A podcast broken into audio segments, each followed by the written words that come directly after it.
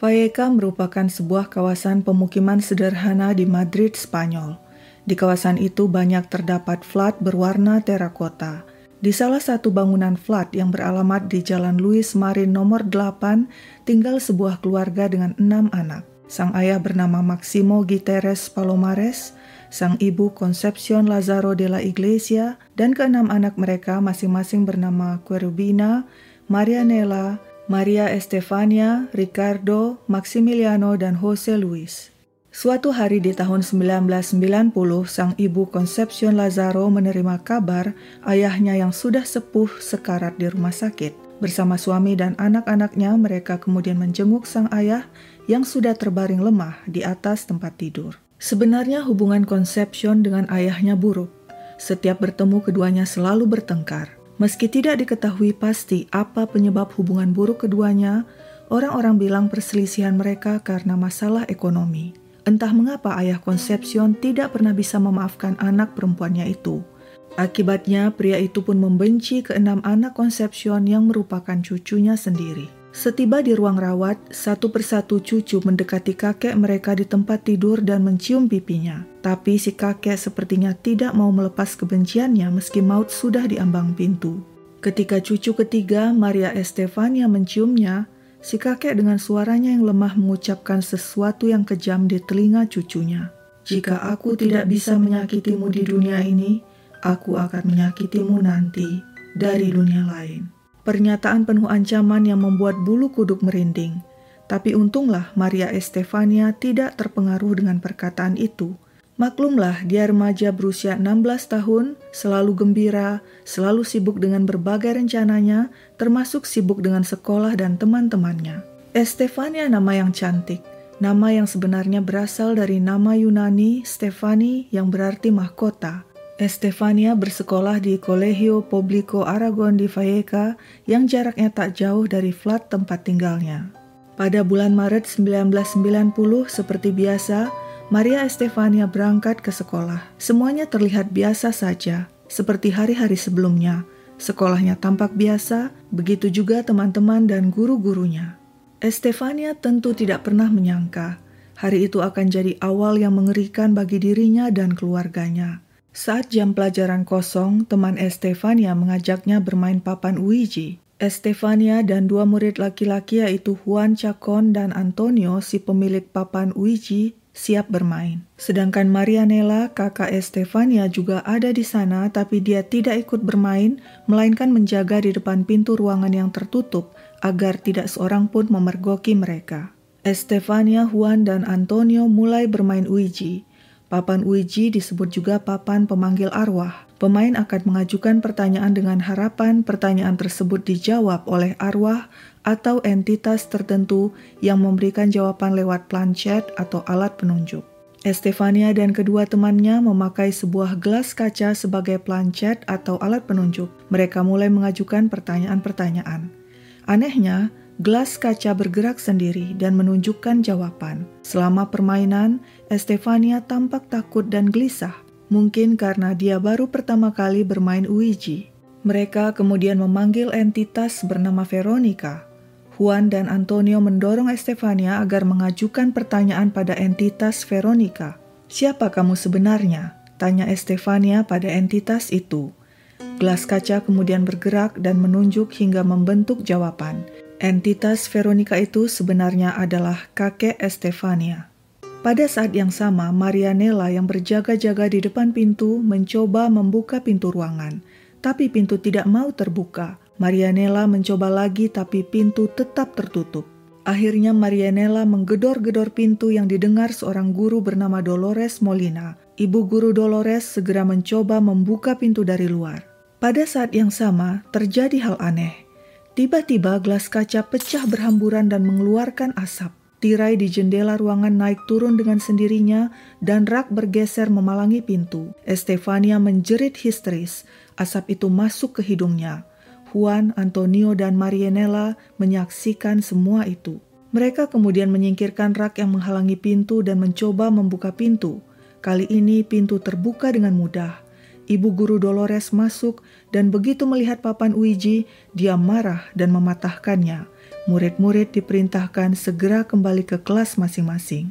Sejak peristiwa di perpustakaan itu, Maria Estefania berubah dia jadi sensitif dan cepat marah. Setiap malam dia tidak bisa tidur karena selalu diganggu mimpi buruk. Dalam mimpinya itu, seperti ada bayangan gelap yang memanggil-manggil dirinya. Selanjutnya, tidak hanya di dalam mimpi, Estefania mulai melihat langsung bayangan-bayangan itu mengikutinya di dalam rumah. Bayangan-bayangan itu berbisik padanya agar Estefania mengikuti mereka. Hal yang lebih buruk mulai terjadi Estefania mengalami kejang-kejang seperti kesurupan 15 hingga 20 menit. Dari mulutnya terdengar suara menggeram dengan bahasa yang tidak dimengerti keluarganya. Ketika sadar, Estefania mengaku dia seperti berada di koridor panjang penuh asap dengan suara-suara yang berbisik padanya. Kondisi Estefania semakin hari semakin buruk. Suatu malam, Marianella yang sekamar dengan Estefania melihat adiknya itu terangkat dari tempat tidur dan melayang beberapa saat. Sang ibu Concepcion juga menyaksikan saat Estefania menyetrika di kamar mandi, gadis itu menjerit karena melihat bayangan hitam. Begitu Concepcion masuk ke kamar mandi, mendadak suhu dingin, bahkan setrika yang tadinya panas menjadi dingin. Pada saat yang sama pintu kamar mandi terbanting dan tertutup rapat. Sang ayah, Maximo, berusaha membuka pintu berkali-kali, tapi gagal. Saat dia bersiap menendang pintu, tiba-tiba pintu terbuka dengan sendirinya. Melihat kondisi Maria Estefania yang semakin buruk, hanya ada satu cara. Orang tuanya membawanya ke dokter. Mereka khawatir jangan-jangan Estefania menderita epilepsi seperti Conception sang ibu. Tapi setelah diperiksa menyeluruh, dokter tidak bisa menyimpulkan secara pasti penyakit Estefania. Meskipun demikian, dokter sempat memberikan obat epilepsi kepadanya. Tapi sayangnya pengobatan dokter tidak berhasil. Kondisi Estefania tidak berubah. Perkataannya semakin aneh. Dia mengatakan jika dia mati agar foto dirinya dan ayahnya dipasang di peti matinya. Pada bulan Juli 1991, Estefania kembali kesurupan dan menyerang kakaknya setelah itu dia jatuh ke lantai dan tak sadarkan diri dengan tatapan kosong dan mulut berbusa. Ketika dia siuman, Estefania mengatakan dia tidak ingat apa-apa. Pada tanggal 13 Juli 1991, Estefania meramalkan dia akan meninggal. Malamnya, gadis itu kembali mengalami kejang-kejang hebat sehingga tidak sadarkan diri. Dari mulutnya keluar busa. Estefania dibawa ke rumah sakit Gregorio Marañón dan dirawat di sana dalam kondisi koma pada pukul 11.30 malam. Sekitar tiga jam kemudian, pukul 2 subuh, pada 14 Juli 1991, Maria Estefania meninggal. Dokter mengatakan penyebab kematiannya sesak nafas. Dokter bingung mengapa gadis itu bisa meninggal begitu muda dengan kondisi kesehatan yang baik. Setelah kematian Maria Estefania, Suasana flat keluarga Giteres Lazaro tenang, meski hanya sementara. Keanehan-keanehan kecil mulai muncul. Barang-barang di flat berpindah. Pintu terbuka dan tertutup dengan sendirinya. Gelas pecah tanpa sebab. Tempat tidur Estefania yang rapi tiba-tiba berantakan di pagi hari seolah ada yang meniduri. Hampir semua kejadian terjadi malam hari pukul 11.30 bertepatan dengan saat Estefania koma. Suatu malam sang ibu Concepcion saat tidur merasakan tangan dingin mengusap dirinya. Dia juga selalu mendengar suara-suara memanggilnya. Mama, mama. Suara itu seperti datang dari arah kamar mandi, tempat yang selama ini paling angker di flat mereka. Suara-suara yang didengar Estefania juga berasal dari kamar mandi itu, sehingga kemudian kamar mandi itu dikunci dan tidak pernah dipakai lagi. Keluarga Giteres Lazaro kembali melihat bayangan hitam di flat mereka, juga mendengar suara tawa jahat orang tua. Apakah itu suara ayah Concepcion yang benci pada anaknya dan cucu-cucunya? Tidak seorang pun yang tahu. Gangguan semakin menjadi-jadi ketika kekuatan-kekuatan yang tidak kelihatan itu mulai mendorong anak-anak melempar seekor anjing mereka ke udara, bahkan menahan tubuh Concepcion ke tempat tidur, juga melempar kepala seorang anak dengan gelas. Pintu dibanting semakin keras, salib terbalik, suara ketukan semakin kuat. Anjing mereka ikut menggonggong dengan riuh. Akhirnya karena ketakutan, seluruh keluarga memindahkan kasur ke ruang tamu supaya mereka bisa tidur bersama di sana. Mereka menutup pintu menuju lorong dengan perabotan besar supaya entitas yang tidak kelihatan itu tidak bisa masuk. Tapi sudah pasti tindakan itu tidak berguna. Kekuatan itu bisa melemparkan apa saja termasuk barang-barang berat sehingga pintu kembali terbanting dan terbuka lebar. Akhirnya keluarga Giteres Lazaro memanggil paranormal dan cenayang untuk membantu mengatasi kondisi di flat mereka. Banyak pihak yang berusaha mencari keuntungan dengan meminta bayaran besar untuk mengusir entitas yang ada di flat mereka. Paranormal dan yang mengatakan kamar mandi berfungsi sebagai portal atau pintu masuk entitas itu dari dimensi lain. Sebab itu suasana kamar mandi terasa paling angker dan suhunya dingin sekali. Mereka juga menyebutkan ada berbagai entitas bersemayam di flat itu termasuk ayah Conception. Namun sayangnya mereka gagal mengusir entitas tersebut terbukti gangguan di flat itu berlanjut terus. Memasuki bulan November 1992, suasana sangat menegangkan. Suatu malam, Marianella dan Biribina melihat entitas hitam tanpa wajah dengan tubuh berduri melata di lantai kamar tidur mereka. Entitas itu melemparkan boneka-boneka yang ada di lantai. Ketika mereka menyalakan lampu, sosok itu hilang, dan memang kejadian-kejadian aneh lebih banyak terjadi di malam hari saat suasana gelap. Begitu lampu dinyalakan, biasanya bayangan-bayangan dan gangguan lenyap begitu saja. Seluruh anggota keluarga akhirnya melihat entitas hitam penuh duri itu. Kehadirannya selalu ditandai dengan suhu ruangan yang mendadak dingin. Seorang anggota keluarga juga melihat entitas memakai baju biarawan. Concepcion yang penasaran pernah mencoba menaburkan tepung di lantai rumah. Keesokan hari, dia menemukan jejak sepatu pria di atas tepung itu. Di kesempatan lain, saat mereka semua keluar rumah, Concepcion mengikat seluruh pintu dengan tali. Ketika mereka kembali, seluruh tali putus. Entitas-entitas itu benar-benar menguasai rumah. Pada 19 November 1992, karena tidak kuat lagi dengan gangguan yang semakin hebat, keluarga Giteres Lazaro melaporkan hal ini kepada polisi. Saat polisi tiba di alamat mereka, Keluarga itu berdiri di luar gedung flat meski udara malam terasa dingin. Mereka takut masuk kembali ke flat akibat gangguan-gangguan tanpa henti. Begitu polisi memeriksa flat, mereka menemukan berbagai keganjilan.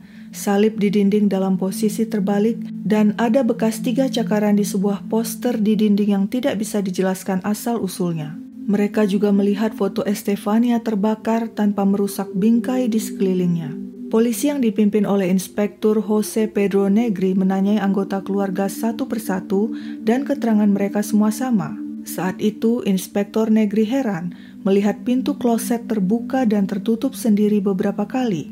Ketika pintu itu diperiksa dengan teliti, polisi tidak menemukan hal-hal yang direkayasa atau dimanipulasi. Tiba-tiba, seorang anggota polisi mendengar suara keras dari arah teras kecil di belakang flat. Polisi bergegas ke sana untuk memeriksa, tapi tidak menemukan apa-apa. Tapi pada saat yang bersamaan, di taplak meja terbentuk noda seperti lendir coklat. Sayangnya, polisi tidak mengambil lendir itu untuk diperiksa di lab. Polisi juga heran ketika pertama kali memasuki kamar tidur. Awalnya salib tergantung di dinding, namun saat polisi keluar sebentar dan kemudian masuk lagi, salib sudah tertempel di lantai. Hal mencekam yang sangat dirasakan polisi adalah saat memasuki kamar mandi. Muncul sensasi yang sangat aneh. Inspektur Negri merasa dingin dan tidak nyaman di kamar mandi itu. Pada akhirnya, polisi membuat laporan terjadi sederet fenomena yang tidak dapat dijelaskan di flat keluarga Giteres Lazaro. Inspektur Negri menegaskan apa yang disaksikannya hari itu adalah nyata. Sang inspektur percaya apa yang dialami keluarga Giteres Lazaro benar sebab dia dan anggotanya juga merasakannya. Kasus yang menimpa keluarga Giteres Lazaro ini diliput luas oleh media pada saat itu, selain karena kejadiannya sangat mengerikan dan menyebabkan kematian salah satu anggota keluarga, yaitu Estefania, Peristiwa paranormal ini juga dialami langsung oleh polisi dan diakui kebenarannya. Akhirnya, keluarga Giteres Lazaro memutuskan pindah dari flat itu. Tapi anehnya, keluarga baru yang kemudian menempati flat itu tidak mengalami gangguan apa-apa. Entitas-entitas itu seolah lenyap begitu saja. Pada tahun 2006, dalam sebuah interview dengan media di rumah baru mereka, Concepcion dan Maximo mengatakan mereka sudah bebas dari gangguan entitas. Tapi ketika pihak media memutar ulang rekaman wawancara tersebut, sayup-sayup terdengar suara ganjil yang berkata, "Kami belum memulainya." Wah, benar-benar menyeramkan. Sepertinya tanpa disadari keluarga itu, entitas mengikuti mereka ke rumah baru. Benarkah? Yang pasti pada tahun 2018, anak laki-laki keluarga Giteres Lazaro yang bernama Ricardo dan Maximiliano melakukan wawancara dengan sebuah media Spanyol tentang kasus yang tak habis-habisnya dibahas ini. Wawancara itu menggegerkan karena keduanya membongkar kebohongan keluarga mereka. Menurut Ricardo dan Maximiliano, pertama, Kejang-kejang yang dialami Estefania bukan karena kerasukan atau serangan entitas, melainkan karena penyakit epilepsi yang juga diderita oleh ibu mereka Concepcion. Kedua, Estefania tidak pernah terangkat dan mengambang di atas tempat tidur dan tidak pernah berbicara bahasa-bahasa aneh. Yang mengaku melihat Estefania mengambang di atas tempat tidur adalah kakaknya Marianella dan tidak ada orang lain yang bisa membuktikan. Ketiga, apa yang terjadi di flat mereka bukan hal supernatural melainkan psikologis. Ibu mereka, Concepcion, terobsesi dengan penyakit yang menimpa Estefania yang tidak sepenuhnya bisa dijelaskan dokter hingga dia menghubung-hubungkannya dengan hal-hal yang bersifat supernatural. Pemikiran konsepsion ini akhirnya mempengaruhi pemikiran seluruh anggota keluarga. Ditambah lagi terlibatnya para ahli paranormal dan cenayang yang heboh dengan analisa dan pembahasannya masing-masing menambah keyakinan konsepsion bahwa anaknya Estefania dan keluarga mereka diganggu entitas jahat.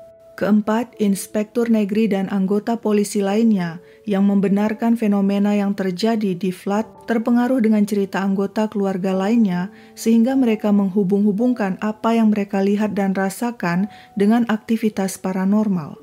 Seperti pintu kloset yang terbuka dan tertutup dengan sendirinya serta salib jatuh bisa saja disebabkan terpaan angin yang masuk lewat jendela flat yang terbuka. Lendir coklat di taplak meja adalah makanan Jose Luis yang saat itu masih balita, sedangkan suara keras yang terdengar dari teras adalah ulah Ricardo yang melemparkan batu dari luar ke arah flat atas perintah ibunya untuk meyakinkan polisi bahwa rumah mereka dihuni entitas jahat. Kelima, Concepcion terus-menerus memaksa anak-anaknya berbohong tentang gangguan entitas di flat mereka. Anak-anak sebenarnya takut pada ibu mereka Concepcion dan bukan pada entitas-entitas yang sebenarnya tidak ada, sehingga mereka menuruti semua suruhan ibu mereka. Keenam, sang ayah Maximo sebenarnya tidak percaya adanya gangguan entitas di rumah mereka, tapi karena terus-menerus diyakinkan istrinya, akhirnya dia pun percaya. Jadi kesimpulannya menurut Ricardo dan Maximiliano, entitas itu sebenarnya adalah Concepcion, ibu mereka sendiri. Tapi pengakuan Ricardo dan Maximiliano tersebut dianggap bohong oleh banyak pihak. Mengapa baru sekarang mereka mengaku?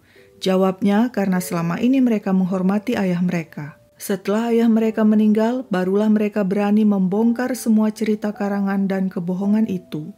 Tapi tetap saja banyak yang dipertanyakan tentang dua orang ini, sebab Ricardo dan Maximiliano punya track record yang kurang baik.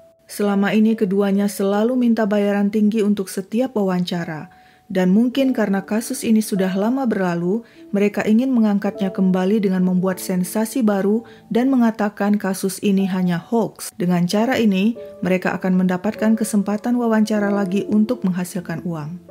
Lagi pula saat ditanyai lebih lanjut tentang kejadian-kejadian yang mereka saksikan, seperti anjing mereka terlempar di udara, gelas kaca terlempar begitu saja ke kepala, tiga cakaran di poster yang bukan disebabkan anjing mereka, dan terbakarnya foto Estefania di dalam bingkai yang tetap utuh, mereka sama sekali tidak bisa menjelaskan apa penyebabnya. Pada akhirnya, benar atau tidaknya kasus yang dikenal dengan nama kasus Fayeka ini tergantung pada masing-masing orang, sebab pembuktiannya sangat sulit. Pada tahun 2017, sebuah film Spanyol berjudul Veronica dirilis dan mengaku terinspirasi dari kasus ini.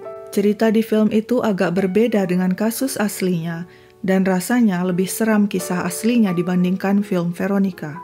Nah, terakhir, kalau bicara soal permainan memanggil arwah, Apakah kalian pernah melakukannya? Seperti permainan Ouija atau mungkin permainan lokal jelangkung. Datang tak diundang, pulang tak diantar.